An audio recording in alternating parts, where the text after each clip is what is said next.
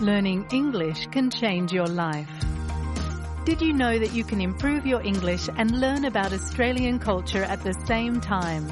With the SBS Learn English podcast, you'll become more confident using Australian expressions in your everyday life.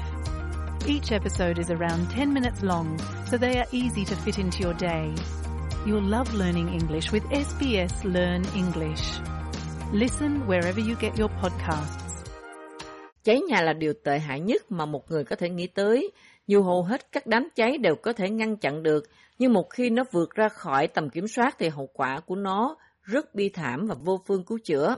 Theo một nghiên cứu chung năm 2019, Natural Hazards Research Australia và Fire Rescue Victoria, số người thiệt mạng trong các vụ cháy nhà dân ở Úc mỗi năm cao hơn so với các thảm họa tự nhiên khác, bao gồm lũ lụt, bão và cháy rừng cộng lại.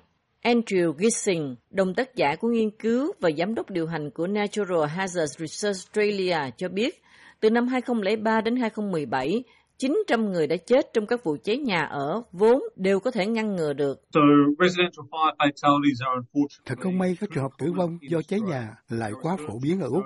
Nghiên cứu chúng tôi cho thấy từ năm 2003 đến 2017, 900 người đã chết trong các vụ cháy nhà vốn đều có thể ngăn ngừa được. Mỗi trường hợp tử vong này đều là một thảm kịch. Số người tử vong trung bình trong khoảng thời gian đó là 34 ca tử vong mỗi năm. Ông Gissing cho biết thêm, các biện pháp an toàn phòng cháy chữa cháy cơ bản tại nhà chẳng hạn như có chuông báo khói hoạt động, kế hoạch thoát hiểm khi có hỏa hoạn và không bỏ mặc việc nấu nướng có thể tạo nên sự khác biệt. Ông nói các vụ cháy nhà ở thường là do thuốc lá, chập điện, máy sưởi và lửa ngọn mà ra. Nghiên cứu cũng chỉ ra rằng hầu hết các vụ hỏa hoạn chết người tại nhà xảy ra trong mùa đông do việc sử dụng các thiết bị hoặc phương pháp sưởi ấm không an toàn. preventable residential fire fatalities occur. Khi chúng tôi xem xét các nạn nhân bi thảm của vụ cháy nhà, thì thường có nhiều yếu tố khác nhau xuất hiện cùng lúc, cộng với hành vi của những cá nhân đó và môi trường dân cư của họ. Cơ quan cứu hỏa kêu gọi mọi người sử dụng các thiết bị sưởi ấm của họ theo các thông lệ khuyến nghị của nhà sản xuất. Điều này có nghĩa là tránh sử dụng thiết bị sưởi ấm ngoài trời ở trong nhà, kể cả những thiết bị sử dụng hạt nhiệt hoặc khí hóa lỏng LPG làm nguồn nhiên liệu. Ông Gibson cho biết thiết bị sưởi ấm được thiết kế để sử dụng ngoài trời không phù hợp trong nhà vì nó cũng có thể dẫn đến sự tích tụ khí carbon monoxide có thể gây chết người. Theo nghiên cứu, nhóm nhân khẩu học có nguy cơ tử vong do cháy nhà cao nhất bao gồm những người trên 65 tuổi hoặc trẻ em dưới 5 tuổi. Trẻ em cũng dễ bị bỏng hơn, ngay cả khi tiếp xúc với một ngọn lửa nhỏ dễ dập tắt. Simon Sullivan, giám đốc đơn vị nâng cao sức khỏe trẻ em tại mạng lưới Bệnh viện Nhi đồng Sydney, giải thích. Nhìn chung thì trẻ nhỏ là nhóm có nguy cơ cao nhất. Các em tò mò một cách tự nhiên. Những tai nạn này thường chỉ xảy ra trong vài giây. Rất không may là da của trẻ em mỏng hơn người lớn. Nên khi bị bỏng, da của các em bỏng sâu hơn và nhanh hơn, ở nhiệt độ không phải là cao. Nếu muốn nói là thấp hơn rất nhiều so với những vụ bỏng của người lớn. Mark Havison, giám đốc điều hành về an toàn cháy nổ tại dịch vụ khẩn cấp và cứu hỏa Queensland, gọi tắt là QFES, nói rằng việc phòng ngừa bắt đầu từ việc biết những rủi ro liên quan đến nguồn nhiệt và phản ứng tương ứng. For a fire to start, there needs to be a heat source. Để có thể bắt lửa thì phải có một nguồn nhiệt đủ để thực sự khiến một vật liệu dễ cháy trở thành mồi lửa. Vì vậy, nguồn nhiệt đó có thể là bất cứ thứ gì, từ các thiết bị sưởi ấm, thiết bị nấu ăn, pin sạc không đúng cách hoặc không chính xác. Do đó, nếu chuẩn bị đi ngủ vào buổi tối hoặc chuẩn bị ra khỏi nhà, mọi người nên đi kiểm tra để chắc chắn rằng tất cả các nguồn nhiệt đã tắt, tránh chuyện cháy nổ do bất cẩn vào thời điểm đó. Trong những năm gần đây đã có sự gia tăng đáng kể các vụ cháy nhà do các thiết bị chạy bằng pin lithium ion gây ra. Ông Harvison nói rằng những đám cháy này có thể ngăn chặn được nếu mọi người nhận thức được những rủi ro liên quan trong việc sử dụng những bộ sạc không phù hợp cho thiết bị của họ. Largely, the problem is occurring during the battery charging process. Phần lớn việc bắt lửa xảy ra trong quá trình sạc pin. Ví dụ chúng ta sử dụng xe tay ga điện tử.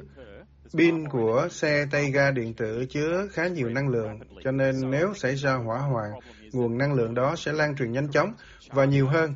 Do vậy mà theo tôi, vấn đề đầu tiên cần lưu ý là bạn chắc chắn sử dụng bộ sạc pin chính xác cho thiết bị cụ thể. Bởi vì khi bạn cắm bộ sạc pin kết nối với một thiết bị, nhưng nó không có nghĩa là bạn đã kết nối với bộ sạc pin chính xác của thiết bị đó. Vật liệu dễ cháy cũng có thể được tìm thấy ở sân sau của hầu hết mọi gia đình. Những thứ này bao gồm các cành gỗ khô cất giữ, quần áo cũ, thiết bị dễ bắt lửa và hầu hết các sản phẩm và hóa chất thường được cất giữ trong nhà kho của các hộ gia đình. Ông Halverson vạch ra các phương án tốt nhất để lưu trữ các thứ có chứa nhiên liệu. If they are needed to be stored, for instance, motor mower fuel or fuel for other vehicles. Nếu chúng ta cần cất giữ chẳng hạn như nhiên liệu máy cắt cỏ hoặc nhiên liệu cho các phương tiện khác, thì chúng ta nên đựng trong các thùng chứa nhiên liệu thích hợp và được cất giữ cách xa các thiết bị khác. Và chắc chắn là không để ở nơi có nhiệt độ quá cao. Và nếu một yếu tố quan trọng khác nữa là nhiên liệu và phân bón hoàn toàn không nên trộn lẫn với nhau, vì đó là một rủi ro nữa.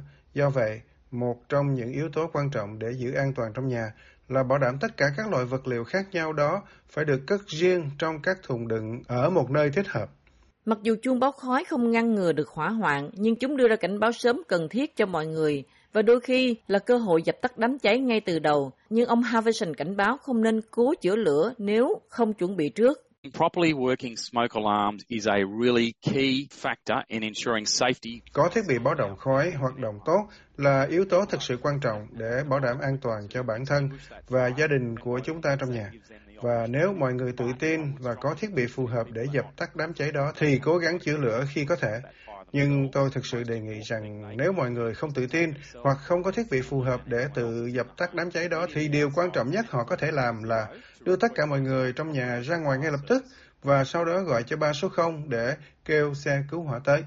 Và cần phải bảo đảm mọi người trong nhà biết họ cần phải làm gì trong trường hợp hỏa hoạn là rất quan trọng. Ví dụ dạy trẻ em về an toàn cháy nổ trong nhà, ngoài việc chỉ gọi ba số 0, bà Sullivan cũng gợi ý thực hành diễn tập phòng cháy chữa cháy.